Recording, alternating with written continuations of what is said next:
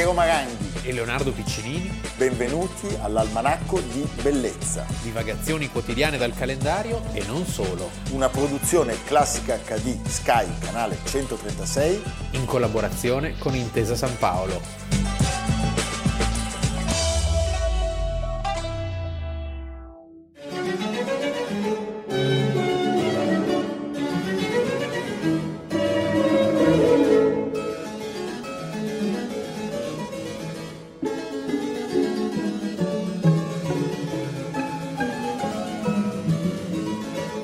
Almanacco di bellezza 5 maggio 2021. Lo so, siete stupiti, la nostra scenografia è cambiata. Non c'è più il busto di Leonardo da Vinci, non ancora il tuo. No. Il Grove, gli album in vinile e soprattutto le mascherine abbandonate. Però poteva andarci peggio. Beh, poteva andarci decisamente peggio e vi assicuriamo fin da ora che alle nostre spalle non c'è uno schermo, non è un effetto speciale. Siamo veramente al centro della bellezza perché alle nostre spalle voi vedete un'opera di Antonio Canova, il gesso raffigurante l'uomo protagonista, direi il monarca assoluto della nostra puntata di oggi. Siamo nelle sale della Pinacoteca di Brera, il museo che insieme al Louvre meglio rappresenta il genio di Napoleone e l'avventura napoleonica a Milano. Milano è veramente molto importante nella vicenda napoleonica. Milano non era capitale dai tempi di Ludovico il Moro, altro personaggio che ci è molto caro, e non lo sarebbe più stata se non appunto capitale morale, come la si definisce. Certo, e noi ne parliamo oggi perché il 5 maggio, evidentemente del 2021, ricorre un anniversario molto importante. Sono 200 anni dalla morte di Napoleone, lo sappiamo, Napoleone Bonaparte che di professione faceva il generale, l'imperatore dei francesi, il re d'Italia, che è morto esule in un isolotto, quello di Sant'Elena, proprio il 5 maggio del 1821. Tutti a scuola abbiamo studiato il 5 maggio di Alessandro Manzoni, ne parleremo più tardi, anche perché l'originale della poesia è conservato sempre qui a Brera. Cose molto importanti. Siamo al posto giusto al momento giusto, per una volta. Per una volta, lo dico anch'io. ecco, ma Leonardo, hai citato il Louvre e hai citato Brera. Sì. Che cosa fa Napoleone? Qual è la grande rivoluzione rispetto alla fruizione dell'arte che opera Napoleone? Beh, mi piace citare un grande intellettuale a cui dobbiamo veramente tanto, André Malraux, nel Musée Imaginaire, questo bellissimo, fondamentale libro che scrive, dice una cosa apparentemente banale, ma importante i musei non sono sempre esistiti. Certo. E se non eri un aristocratico, se non eri un principe, se non avevi accesso alle grandi quadrerie di corte, non potevi raggiungere la grande arte. Nelle chiese lo potevi fare. Napoleone era uno di questi. Napoleone vuole rendere possibile la visione delle opere d'arte a tutti i cittadini. I musei erano una creatura recente. I primi musei sono legati all'illuminismo. Napoleone è figlio dell'illuminismo, come la rivoluzione francese è figlia dell'illuminismo. Quindi più diritti, più libertà e più libertà anche di fruire la grande arte. Certo, tutto questo ha un costo. Un costo molto alto, tu hai citato le chiese. Sì. Diciamo che se si potevano vedere le opere in chiesa, Napoleone ha pensato bene di prenderle dalle chiese e portarle nei musei. Oggi per noi è una follia, ma all'epoca non c'era ancora la nozione di contesto come la intendiamo noi e quindi l'idea di un museo dove racchiudere il meglio delle creazioni artistiche di ogni tempo era la strada da seguire. Tra le chiese non possiamo non citare Santa Maria delle Grazie sì. come simbolo delle azioni napoleoniche in questo senso a Milano perché la chiesa di Santa Maria delle Grazie fu trasformata in caserma e, e, quello certamente fu uno strappo con i padri domenicani che forse ancora andrebbe ricucito. E tra l'altro qualche anno fa è stato trovato negli archivi il, l'interessante carteggio, il dibattito su cosa fare del cenacolo di Leonardo e c'era chi proponeva di staccarlo e portarlo proprio qui a Brera. Sì, per fortuna. I più colti e raffinati, tra cui Appiani, dissero no, questo non possiamo. Non esageriamo. Mi stupisce che non abbiano pensato di portarselo in Francia. Ah certo, pensa però se ci fosse Leonardo a Brera, avremmo milioni di visitatori. Avremmo milioni di visitatori, tutto questo è vero. Beh, godiamoci un po' dei quadri che sono a Brera, dei quadri che sono qui grazie a Napoleone.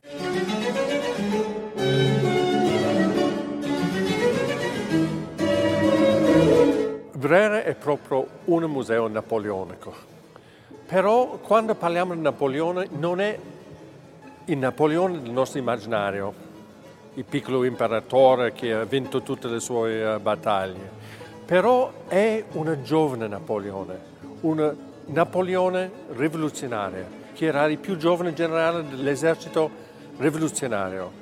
E lui portava l'idea rivoluzionaria del nuovo museo del Louvre, che era il primo museo pubblico, aperto a tutti, aperto al nuovo pubblico con diritto di studiare le giovani artisti. Lui portava queste idee qui a Brera e lui voleva che Brera divenga il Louvre d'Italia, però non il Louvre con le piramidi, il Louvre aperto ai giovani artisti, il Louvre aperto a tutti, accessibile per tutti. Come un inglese pensa a Napoleone? È ovviamente paradossale. Uh, il primo paradosso è questa statua qui, infatti l'originale in marmo è a Londra, nel caso del Duke of Wellington. E la seconda cosa è, e non soltanto paradossale ma ironica, è che questo è Napoleone vincitore, però ha perso a Waterloo. Sì, i musei per Napoleone erano concepiti in un'ottica, immaginate una piramide, al vertice c'era il Louvre e a scendere i musei delle capitali o delle città più importanti. Milano era capitale e quindi il meglio del Regno d'Italia, quello che era allora il Regno d'Italia, arriva qui. Cioè quello che non finiva a Parigi, diciamo. Quello che non finiva a Parigi. E poi sotto Venezia, Bologna, i nuovi musei che crescono un po' come funghi. Questo porta a delle divisioni molto tristi, un po' da album di figurine, cioè il calciatore più importante certo. va a Brera, i calciatori di seconda fascia rimangono a Venezia e quindi non so, grandi cicli di eh, Tintoretto, di Bellini, hai il meglio arriva qua e il resto rimane là. Ogni tanto vedi che manca qualcosa, diciamo, mancano sì, dei tasselli. Ci sono quella. parecchie riserve, sì. E qualcuno è ancora molto arrabbiato, peraltro. Sì. Ecco, parliamo del rapporto di Napoleone con l'Italia. I primi anni della carriera militare e politica di Napoleone si svolgono soprattutto in Italia. Facciamo un breve ripasso. Lui nel 1796 è generale, comanda la prima campagna d'Italia contro gli austriaci è un esercito di straccioni. Esercito di straccioni. Cioè la prima campagna che si differenzia da quelle successive è proprio arriviamo in Italia perché lì ci sono un sacco di tesori. Facciamo un po' di scorribande. Sì, vengono fusi i candelieri, cioè oggi lo chiameremo project financing, cioè la campagna si regge su quello che si trova. Su quello che si, che si può razziare. Lui firma nel 1797 il trattato di Campoformio, che è quello che ancora adesso rende Napoleone inviso certo. a, molti veneziani. Poco prima del trattato, il 29 giugno, viene, ascoltate bene, proclamata a Milano la Repubblica Cisalpina. Quindi la prima forma, diciamo, recente di repubblica. Cisalpina che vuol dire di qua dalle Alpi. Di qua dalle no, Alpi. Transalpina e Cisalpina. Transalpini sono loro. Sono loro, sì. E questa, eh, questa, repubblica includeva la Lombardia, l'Emilia e un pezzetto di Toscana. È il momento in cui da Reggio Emilia viene adottato il tricolore. Vedi l'Emilia per un attimo. Eh, verde, bianco e rosso. Allora, nel 1799 dobbiamo segnalarlo, ma non ne parliamo troppo oggi, c'è un'interruzione. Perché, eh, perché è andato in Egitto. Lui va in Egitto e gli austriaci con i russi riconquistano Milano. Ma sì, perché lui, cioè, appena arriva qui vengono soppresse le chiese, eh, le libertà sono le libertà viste dalla elite, certo. ma la popolazione era molto religiosa, era molto legata alle tradizioni e su questo soffiano gli austriaci che insieme ai russi, pensi ai russi che arrivano. I russi che arrivano a Milano. Ah, una storia straordinaria. Una storia pazzesca. Sì. C'è da dire che lui prontamente riprende. Prontamente da, da, da, da dove era, cioè pensa che arriva a Jaffa, arriva in Israele, in Palestina, quindi dalla Palestina torna eh, e poi varca le Alpi, famoso quadro di David, lui a cavallo, scende nella pianura padana e a Marengo ottiene la più bella delle vittorie. La più bella delle vittorie.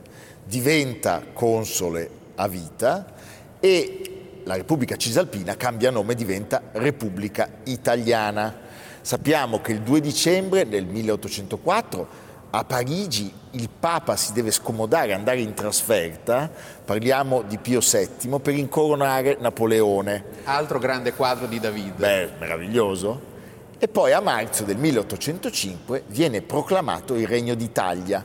Il 20 maggio 1805 in Duomo Napoleone diventa Re d'Italia.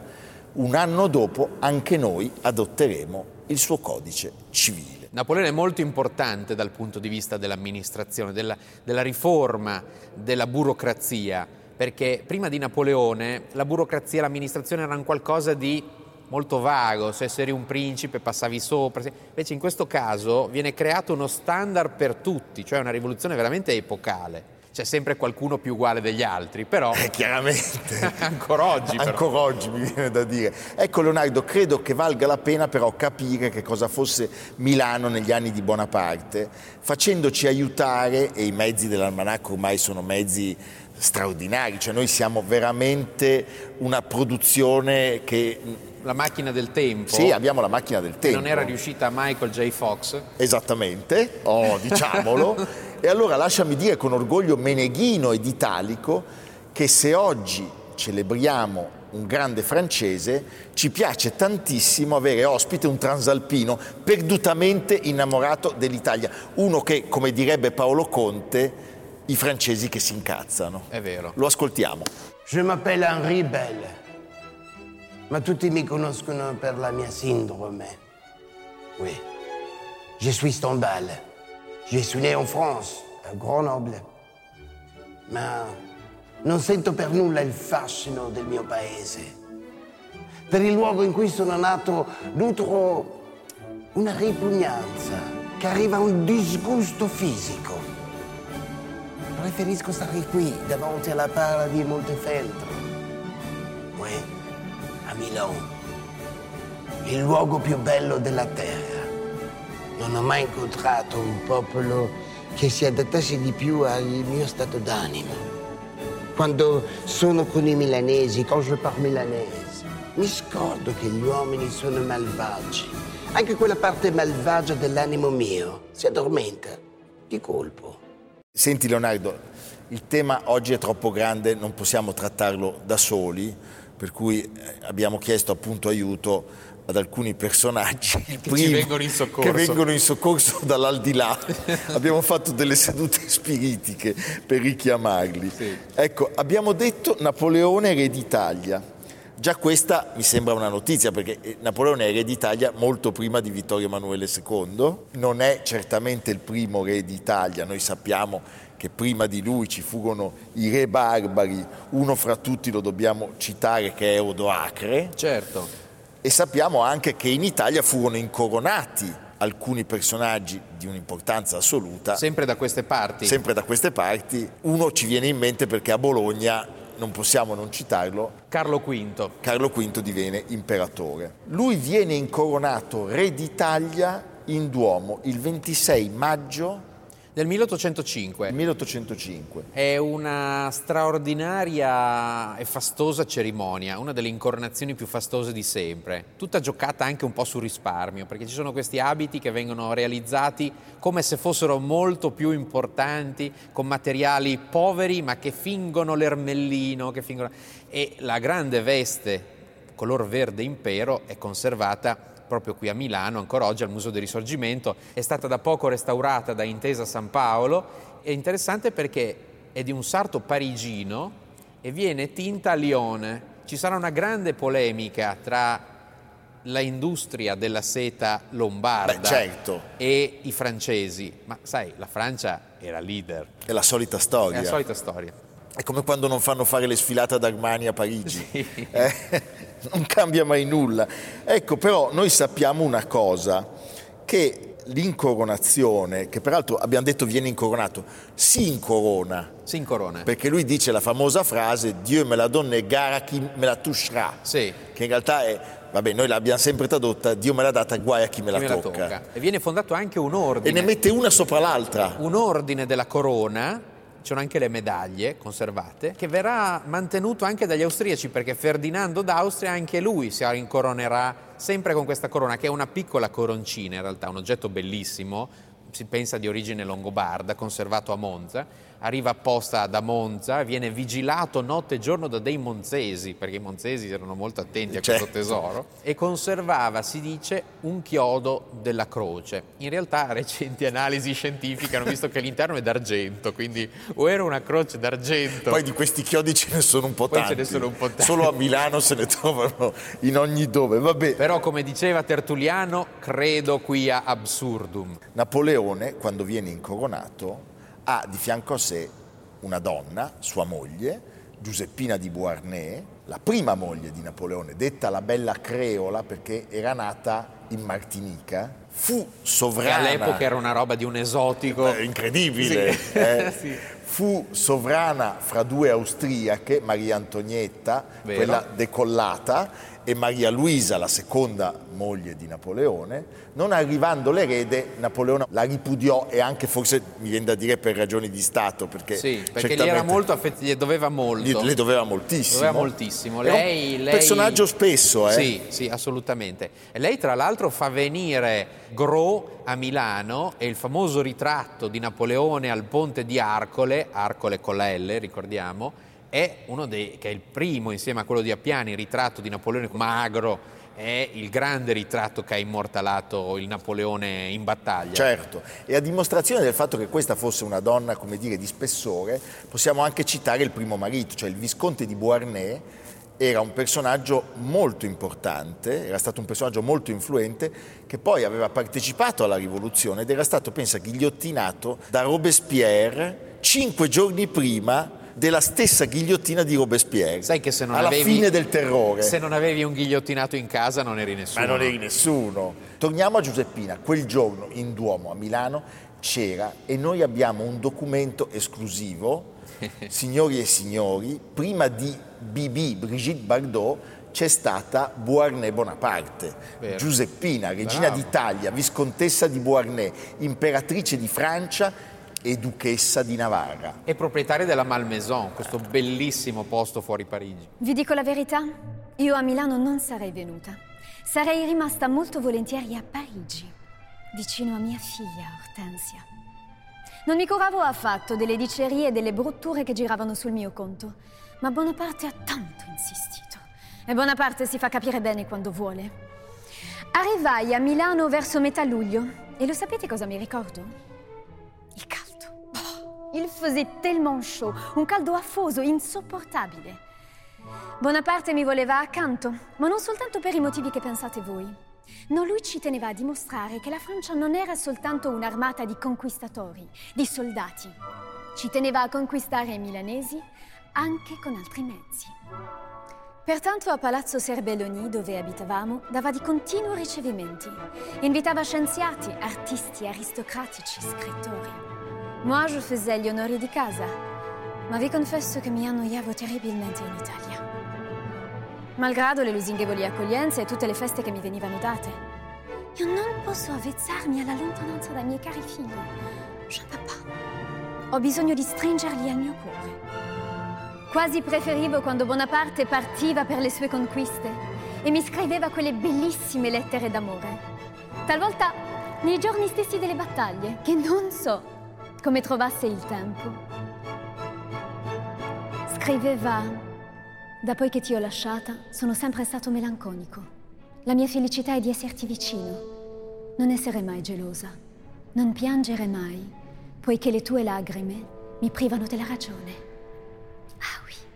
Il y a eu un Napoleone tenero, appassionato, che ho conosciuto soltanto io, che era soltanto mio. Ecco Leonardo, ma dimmi una cosa, questo museo meraviglioso, nel tempo, dopo Napoleone, sull'onda, mi viene da dire, di Napoleone, ha continuato ad arricchirsi di Sì, opere? certo, eh, da- dal Cristo morto Che è di che Mantegna, qua a fianco a noi. che arriva con gli eredi di Giuseppe Bossi, che è il primo, è un personaggio straordinario, un uomo bellissimo tra l'altro, e si arricchisce nel tempo di grandi opere fino ad arrivare oggi, cioè l'associazione più antica degli amici dei musei italiana, nata nel 1926, gli amici di Brera, di cui ho l'onore di far parte, Anch'io.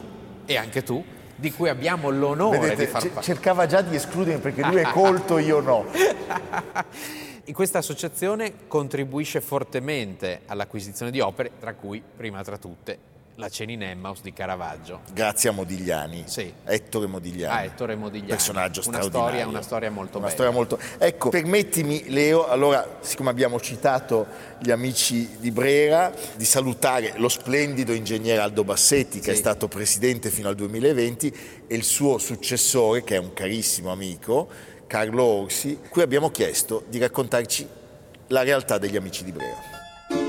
Gli Amici di Brera sono la più antica associazione eh, fondata nel 26, nel 1926 che si occupa del Museo di Brera in vari modi, con le acquisizioni e qui cito subito una delle acquisizioni più importanti per cui gli Amici di Brera sono stati i veri protagonisti che è il quadro di Caravaggio della cena di Emmaus. Questa è l'opera più importante che è stata donata tramite la nostra associazione. L'associazione poi si occupa anche di restauro. Nella fattispecie in questo momento c'è una pala di Gerolamo Genga che è restaurata grazie al supporto degli amici di Brera. Tra i restauri più importanti voglio citare la grande statua di Napoleone che è nel cortile d'onore del museo e che è stata restaurata grazie all'intervento degli amici di Brera e di Bank of America.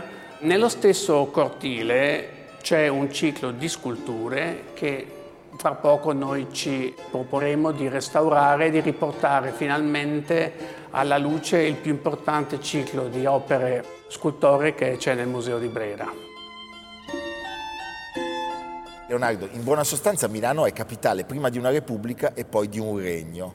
Parliamo di 17 anni, perché 1797-1814, una capitale che sappiamo Napoleone amava e che conosceva e oggi è una capitale che conserva molti luoghi napoleonici. Napoleone avrebbe voluto far di più, ma eh, come si sa il tempo non è stato lunghissimo perché appunto dal 1805 al 1814 e poi già nel 12 con la campagna di Russia le cose cominciano a Certo. crollare.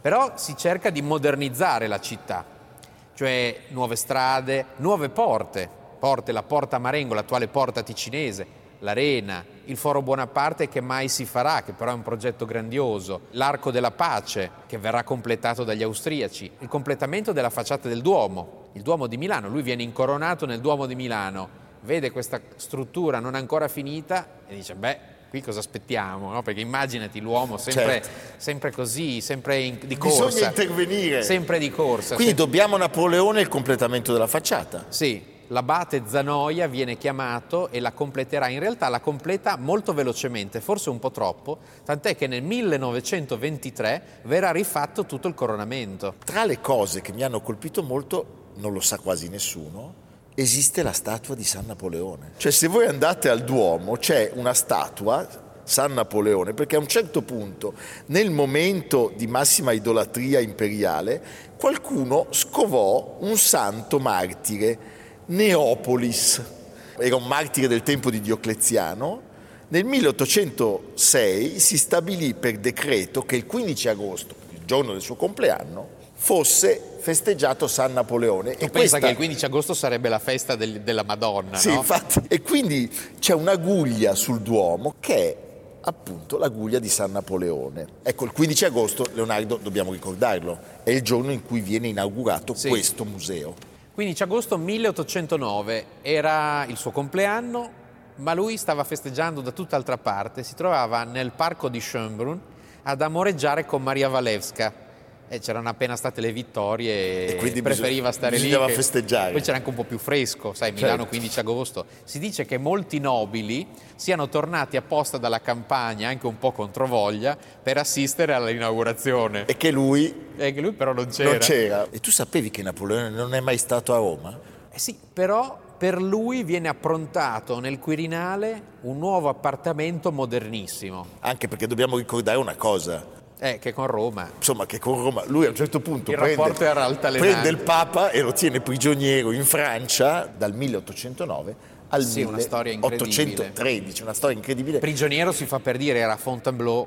Sì, Anche tu vorresti essere prigioniero a Fontainebleau. beh, ci metterei la firma piuttosto che andare al Filangieri. C'è da, dire, c'è da dire che quando va via Napoleone dallo Stato Pontificio, il Papa dice però l'amministrazione non è così male e mantiene tutta la struttura amministrativa napoleonica e in più i quadri che verranno restituiti non finiscono nelle chiese da cui provenivano, ma nella nuova Pinacoteca Vaticana, un museo sul modello di questi. L'eredità, abbiamo visto che gli austriaci mantengono delle cose, il papato e così vi racconteremo più avanti quanto la figura di Napoleone e l'esperienza milanese di Napoleone sia stata fondamentale per il nostro risorgimento.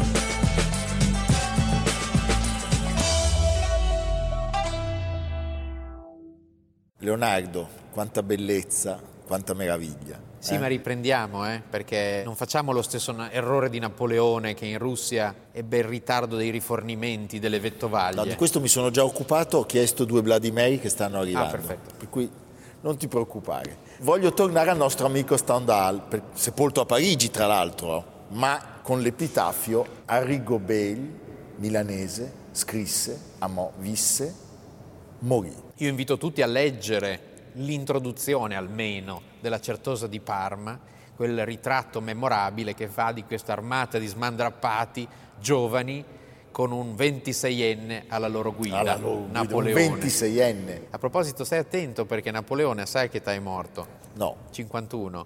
ti è. Beh, adesso, oltre a scrivere, raccontare, testimoniare e farsi pure venire la sindrome, Sì. a Firenze però, non a Milano, ad un certo punto Stendhal parla di cristallizzazione e ne parla in amore. Pensa, Leo, che grado di bellezza, che grado di intensità si raggiunse a Milano e in Italia in quegli anni. Allora noi ascoltiamo la donna che indusse il nostro alla cristallizzazione. Signori, vi ringrazio di avermi accolta tra di voi. Eroine, cantori, testimoni di quella leggendaria stagione ormai lontana, di quando il giovane generale Bonaparte e le sue armate marciarono per la prima volta in Italia. E vi ringrazio di avermi accolta qui, in questo giardino secolare, meraviglioso. Mi chiamo Francesca Lechi e se qualcuno ancora si ricorda di me, è perché il cavaliere Andrea Piani dipinse più volte il mio ritratto e perché il mio amico Arrigo, che voi chiamate in altro modo, mi nascose tra le pagine dei suoi diari e nei suoi libri. Arrigo sosteneva che la mia vita da sola era un romanzo dei più interessanti e dei più nobili, compreso di personaggi e di imprevisti al di sopra di ogni invenzione. Davvero. Non avevo che 24 anni quando comprai in tre botteghe di Brescia tre scampoli di stoffa, verde, bianca e rossa, per cucire senza dar nell'occhio una bandiera tricolore da issare su Palazzo del Broletto.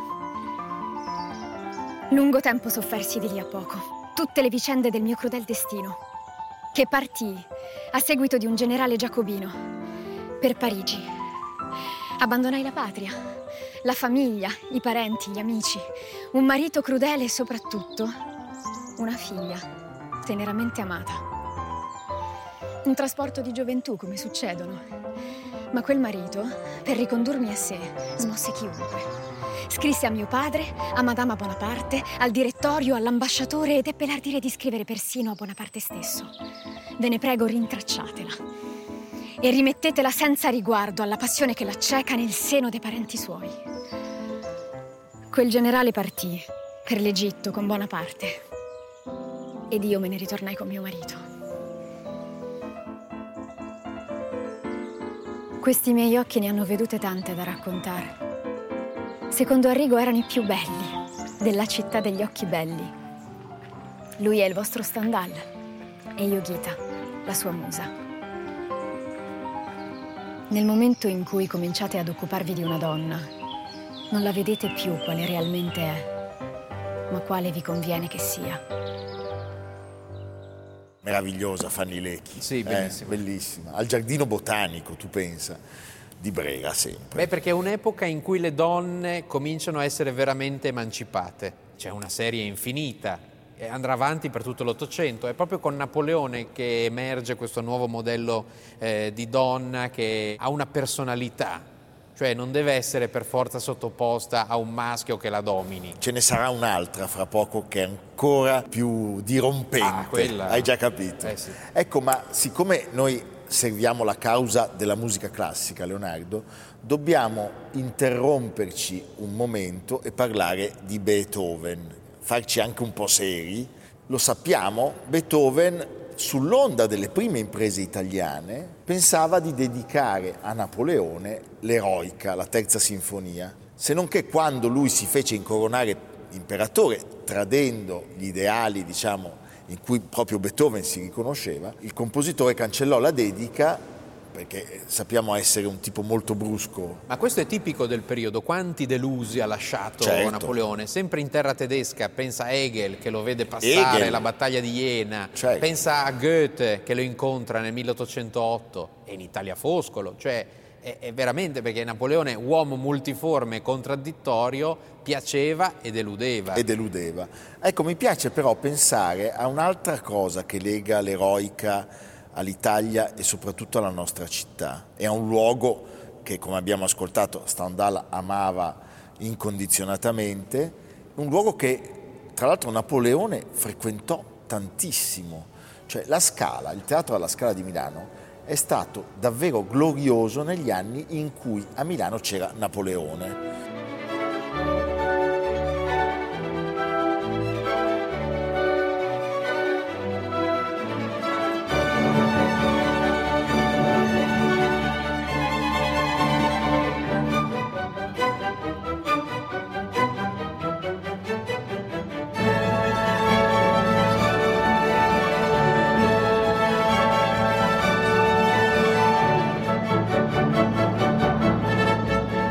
L'eroica? Beh, l'eroica, tu sai Leonardo che quando muoiono i direttori musicali del Teatro alla Scala, l'orchestra viene preparata da chi ha la carica in quel momento e l'orchestra esegue la marcia funebre dell'eroica.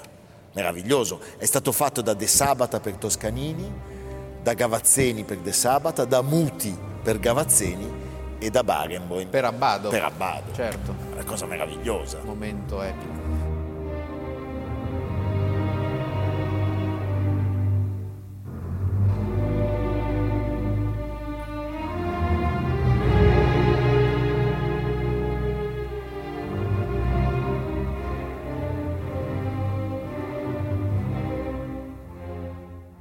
Però Leonardo occorre parlare di un'altra caratteristica di Napoleone, che è quella dei parenti.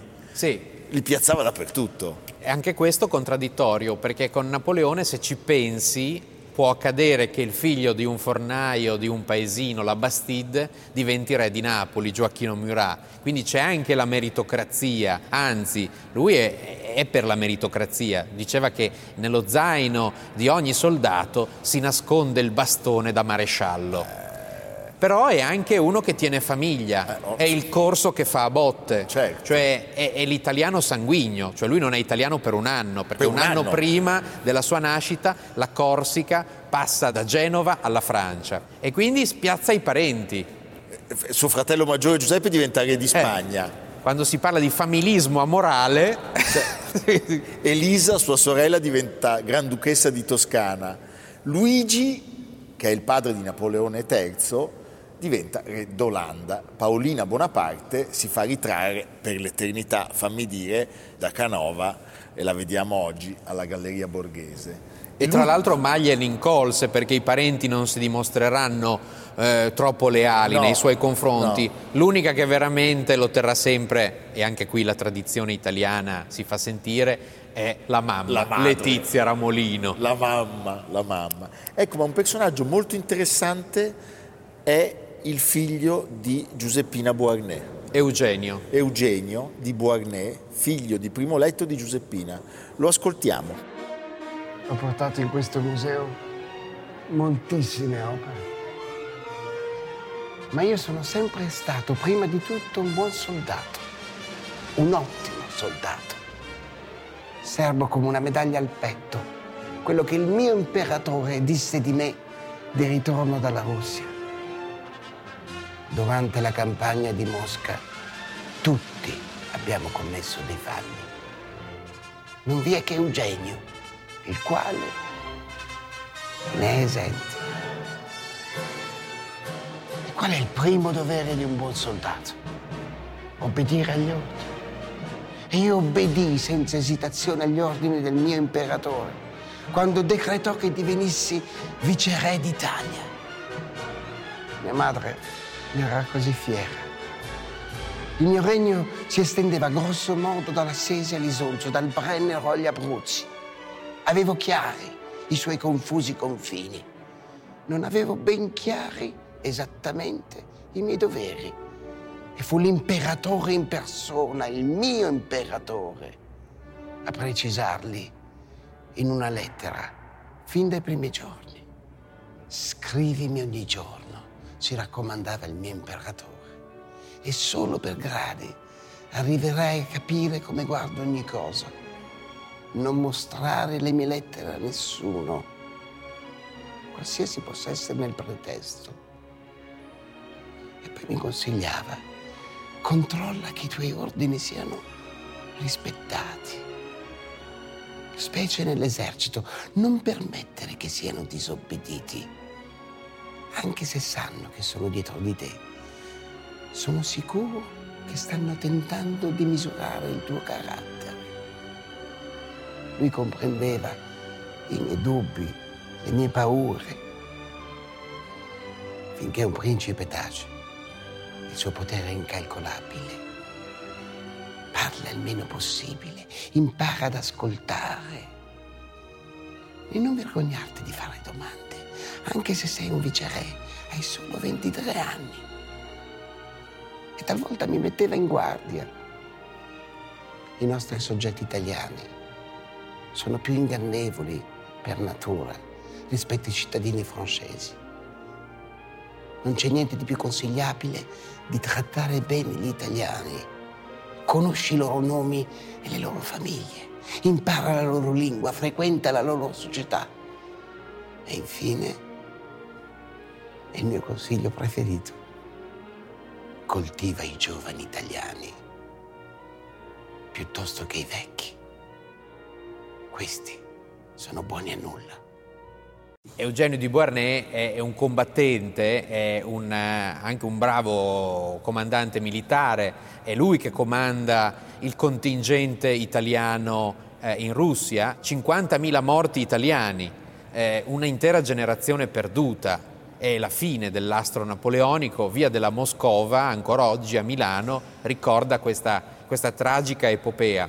Eugenio di Beauharnais poi che sposa la figlia del re di Baviera, certo. diventerà poi un buon eh, aristocratico bavarese, bavarese, duca di Leutenberg. Farà anche molti figli. Farà anche molti figli come si usava, come si usava, allora. Come si usava allora. Io ho voluto chiedere a, ad una cara amica, la vice direttrice del Museo di Brera, Alessandra Quarto, di raccontarci la storia del gesso alle nostre spalle, l'opera del Canova, e di spiegarci un po' la storia e la struttura di queste meravigliose sale napoleoniche. Allora, per raccontare la storia di questo gesso che ritrae Napoleone nelle vesti di Marte Pacificatore, dobbiamo ripartire da quella che era la statua in bronzo che Napoleone stesso commissionò a Canova e per realizzarla Canova doveva assolutamente eh, creare dei eh, calchi in gesso. Ne commissionò cinque a Vincenzo Malperi, uno dei cinque, proprio quello che oggi è a Brera, che però per arrivare a Brera ha avuto una storia molto particolare perché nel momento in cui fu realizzato, insieme agli altri quattro, fu inviato nelle varie accademie del regno. In realtà eh, alla fine fu destinato all'Università di Padova per la Sala dei Giganti, ma rimase alla dogana, diviso in varie casse, perché il costo per poterlo eh, diciamo, eh, rimontare nella sala era molto elevato, oltre 330 scudi, per cui l'Università di Padova lo rimandò a Milano e De Beauharnais decise di destinarlo all'Accademia eh, Reale di Brera. Allora Leonardo, l'abbiamo detto prima, abbiamo parlato di donne, di donne che hanno vissuto il periodo napoleonico, donne emancipate, donne con dei caratteri molto forti e abbiamo detto che ce ne sarebbe stata una tra noi. Cristina Belgioioso Trivulzio, erede unica di una delle più grandi fortune d'Europa, sposa il buon Belgioioso, poi divorzia e va a stare a Parigi un po' perché le male lingue così non, eh, non, avrebbero parlato di lei. E un po' perché non condivideva più l'epoca austriaca. Lei era del 1808, quindi Napoleone non fa in tempo a, a, a vederlo, eh, ma cresce in un ambiente che è permeato di nuovi ideali e che quindi con la dominazione austriaca non poteva sentirsi bene. E, e diventerà una delle protagoniste del nostro risorgimento, quando nelle cinque giornate arriverà alla testa di centinaia di patrioti. Meraviglioso. Ascoltiamo Cristina Trivulzio.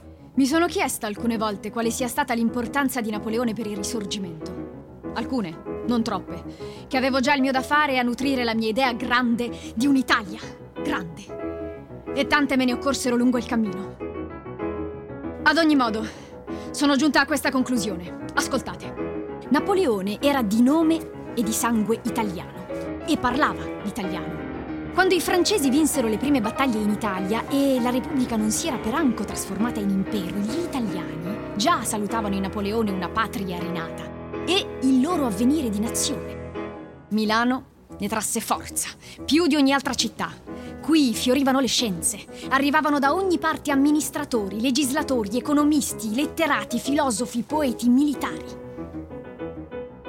Ma poi, vero, l'Italia venne conquistata e tolta le potenze che ne avevano fatto una loro provincia, ma di fatto non fece altro che cangiar padrone ancora e ancora come tante volte aveva fatto. Dopo la guerra di Russia, tutti riconoscevano che le promesse di libertà portate in Italia dai francesi non erano state mantenute. Della libertà politica e civile, gli italiani non avevano provato che la speranza. Tanto bastò però. Quando Napoleone sparì, Metternich ristabilì tra l'Italia e l'Austria le stesse relazioni che c'erano prima di lui. Le stesse leggi in vigore, la censura in pieno fiore, la polizia regnante. Ci vuole tempo a far maturare le cose.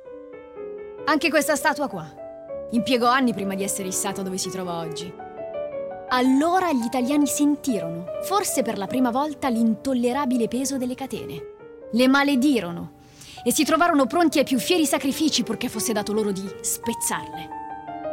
Ecco di questo io rendo merito anche a Napoleone. Ecco Leonardo, quello che stiamo facendo oggi secondo me è molto importante perché quando ci si trova al centro fisico delle storie, degli eventi socio-economici, eh, politico-culturali che hanno cambiato la storia, molto spesso non si ha contezza di quanto sia importante quello che è accaduto. Cioè, noi siamo nel cuore della cultura napoleonica in Italia in questo momento e tutto sommato non possiamo non essere sorpresi per questa eredità incredibile che Napoleone ha lasciato. E non ha fatto solo battaglie, lo sappiamo. Quando Manzoni parla di due secoli l'un contro l'altro armato e Napoleone da arbitro fe silenzio e s'assise in mezzo a loro, è vero. Cioè lui rappresenta il cambiamento, il passaggio dall'epoca, dall'ancien regime alla modernità, all'Ottocento borghese quindi è chiaramente pieno di contraddizioni, perché certo. non è né l'uno né l'altro, è tutto insieme. È tutto insieme. È rivoluzionario e uomo d'ordine, è borghese e sovrano. Mi piace ricordare che lui a Sant'Elena dice la famosa frase io non verrò ricordato eternamente per le mie battaglie, ma per i miei codici civili. E di questo noi Certo. siamo tuttora testimoni. Allora, eh, diciamo che c'è un epilogo eh, che tutti conosciamo, perché per fare le guerre e le battaglie bisogna tassare la popolazione e soprattutto perché ci sono i morti. Tu hai parlato dei 50.000 morti italiani al seguito di Napoleone Eh sì. in Russia. Il prezzo è altissimo eh, e quindi nel 1814, dopo la disfatta di Russia, il Regno d'Italia finisce di fatto, c'è la sconfitta di Lipsia e Napoleone abdica e viene spedito, lo sappiamo, all'isola d'Elba. Il 20 aprile, pensa, del 1814 i milanesi, che sono inferociti, Inferociti e poi molti erano sobillati dalle cospicue Prebende. prebende che gli austriaci, che gli emissari austriaci mandavano per sobillare la folla. E eh, in, questo- in questa occasione chi ne fa le spese è il povero ministro Prina. Ministro delle Finanze. Ministro delle Finanze, che abitava, che abitava in piazza San Fedele di fronte alla chiesa, viene buttato giù dalle finestre. Lo e- seviziano per seviziano ore. è finito a ombrellate. Ci sono i dipinti di Migliara che raccontano la sua tragica fine proprio qui al Museo del Risorgimento ed è uno degli episodi classici Certo. della fine di un regime. È la fine di un regime, come nel di un regime. 45. come nel 45. Lui muore, Eugenio di Beauharnais, il viceré d'Italia, capisce che non è il caso di insistere oltre e dopo tre giorni, il 28 aprile, abdica e gli austriaci rientrano a Milano. C'è da, da notare che fra i pochi che difendono il Prina c'è un personaggio importantissimo della storia patria e quindi abbiamo raccolto la sua testimonianza. Leonardo, è con noi Ugo Nicolò Foscolo. Tengo innanzitutto a precisare di non aver mai condiviso le lodi sviscerate che il giovane Stendhal rivolge a Milano e ai milanesi. Io questa città la conosco bene, perché qui a tratti ho vissuto e lavorato molti anni. In qualche segreta di questo museo ci dovrebbe essere anche un mio ritratto. Milano è una città di letame, una piscina di calunnie. Le milanesi, salvo appena le donne, manco tutte. Gli uomini sono pieni del morso dell'invidia e hanno il cuore castrato e grasso e le fibre del cervello cornee. Un giudizio su Napoleone è questione più complicata. Ho cambiato il mio pensiero su di lui almeno quante volte lui ha cambiato il suo pensiero sull'Italia. Ogni mia speranza una delusione, o al peggio un tradimento. Gli dedicai un'ode e un'orazione, immaginandolo mentre passava e volava qual dio di schiera in schiera, portando in mano la tricolorata alta bandiera. E corsi ad argolarmi, perché a combattere con lui si combatteva per l'Italia. E a lungo mi augurai che ci restituisse la libertà, col braccio o col senno. Ma ogni mio desiderio ne restò frustrato. Che importa che Napoleone abbia il vigore e il fremito di un leone se ha una mente volpina e se ne compiace? Dopo il trattato di Campoformio e dopo che come un branco di pecore vendette la mia Venezia all'Austria, io giurai in pubblico che avrei immerso un pugnale nel suo cuore. Badate, non accusavo la ragion di Stato che vende le nazioni. Piangevo la patria mia che mi fu tolta e il modo ancora m'offende. Persi una cattedra a Pavia perché mi rifiutai di fare il panegirico dell'imperatore. E la polizia mi soppresse la mia tragedia iace in nome di chissà quale allusione. Io stimavo Eugenio, il viceré, ma i ministri di Napoleone erano divenuti zelanti inquisitori di ogni parola che potesse offendere il loro Giove in terra. Comunque non importa, io non sono satellite di alcuno e né le inquisizioni né le minacce potranno mai atterrirmi. Io sono franco e fermo nei principi e perseguiterò sempre con la verità tutti i persecutori del vero. Foscolo è un sismografo perfetto dell'epopea napoleonica perché all'inizio è un grande sostenitore, perché è un giacobino in qualche modo, no? eh, di questa ventata rivoluzionaria e poi si, si allontana. Però è uno di quelli che trovano a Milano una nuova vita, un po' come Stendhal. I cosiddetti pagnottanti venivano chiamati. Certo. Milano in questo ha una tradizione quindi lunghissima, perché Milano è una città che accoglie, Sempre. che accoglie da sempre e Foscolo qui si diverte anche molto. Beh. Spende delle fortune alla roulette, ha grandi amori proprio qui, un appartamento che dà sull'orto botanico, che era una sua sorta di garçonnière, e è uno dei protagonisti dell'epopea napoleonica. Ecco Leonardo, il finale lo conosciamo. Febbraio del 1815, Napoleone lascia l'Elba e torna in Francia, i famosi 100 giorni. Certo. Prima però di arrivarci, io voglio mostrarti quanto il potere e l'informazione possano essere contraddittori.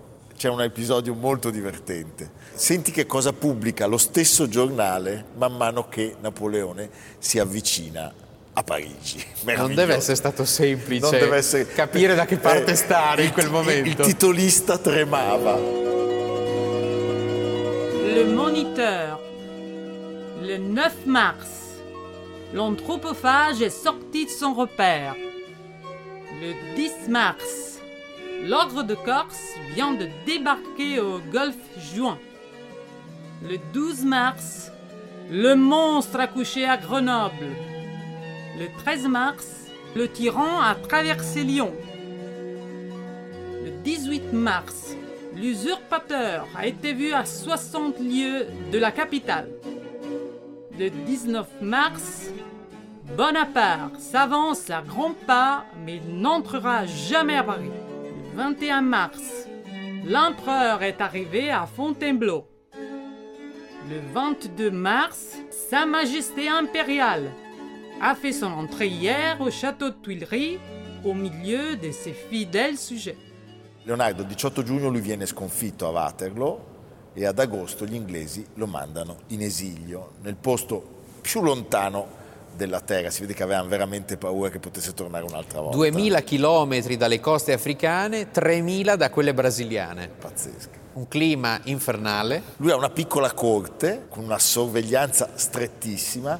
Quello che è interessante è il viaggio, perché Napoleone era uno abituato a fare mille cose in un solo momento, cioè mentre era in Russia eh, dettava i colori delle tende per le Tuileries e in questo lungo viaggio in mezzo agli inglesi che, vo- che hanno tutti i loro riti e lui non, non- non ce la fa, Non non, riesce fa. a star con loro e a un certo punto il comandante gli intima o lei fa come vogliamo noi o, o non c'è alternativa proprio. Certo. Lui muore a Sant'Elena di cancro allo stomaco nel tardo pomeriggio del 5 maggio 1821. Il 17 luglio dello stesso anno qualcuno legge sulla Gazzetta di Milano questa notizia. Questo è molto interessante. Eh, Manzoni dice a, a sua moglie: comincia a suonare il piano perché, come uno scrittore di oggi ha bisogno della colonna sonora, lui voleva alla moglie che suonasse ininterrottamente il piano. E lei suona il piano mentre lui è lì che Sì, compone. e suona le marce militari lei. Sì, e scrive un capolavoro, un'opera che racconta Napoleone come un saggio, cioè ci sono tutte le sfumature possibili di questa straordinaria vita.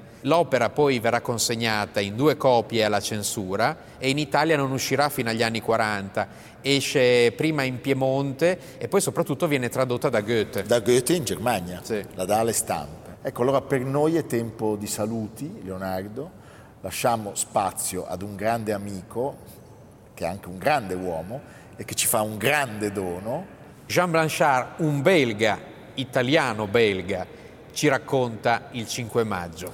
Noi vi salutiamo dicendo viva Napoleone, Viva Milano, viva Brera, viva l'Italia! viva l'Italia. Ei fu, siccome immobile, dato il mortal sospiro, stette la spoglia immemore, orba di tanto spiro. Così percossa, attonita, la terra al nunzio sta, muta pensando all'ultima ora dell'uom fatale, né sa quando una simile orma di pie mortale la sua cruenta polvere a calpestar verrà. Lui, folgorante in solio, vide il mio genio e tacque, quando con vece assidua cadde, risorse e giacque, di mille voci al sonito, mista la sua non ha. Vergin di servo incomio e di codardo oltraggio, sorge or commosso al subito sparir di tanto raggio e scioglie all'urna un cantico che forse non morrà. Dall'Alpi alle piramidi, dal Manzanarre al Reno, di quel sicuro il fulmine tenea dietro al baleno. Scoppiò da Scilla al Tanai, dall'uno all'altro mar. Fu vera gloria ai posteri l'ardua sentenza. Noi chiniam la fronte al massimo fattor, che volle in lui del creator suo spirito più vasta orma stampar. Tutto ei provò, la gloria maggior dopo il periglio, la fuga e la vittoria, la reggia e il tristo esilio, due volte nella polvere, due volte sull'altar ei si nomò due secoli, l'un contro l'altro armato, sommessi a lui si volsero come aspettando il fato, ei fe silenzio ed arbitro s'assise in mezzo a lor. Bella immortal, benefica fede ai trionfi avvezza, scrivi ancor questo, allegrati che più superba altezza al disonor del Golgota giammai non si chinò. Tu dalle stanche ceneri sperdi ogni ria parola, il Dio che a terra e suscita, che affanna e che consola, sulla deserta coltrice accanto a lui posò. Almanacco di bellezza, cura di Piero Maranghi e Leonardo Piccinini. Con Lucia Simioni, Jacopo Ghilardotti, Samantha Chiodini, Paolo Faroni, Silvia Corbetta. Realizzato da Amerigo Daveri, Domenico Catano, Valentino Puppini, Simone Manganello. Una produzione classica HD, Sky Canale 136 in collaborazione con Intesa San Paolo.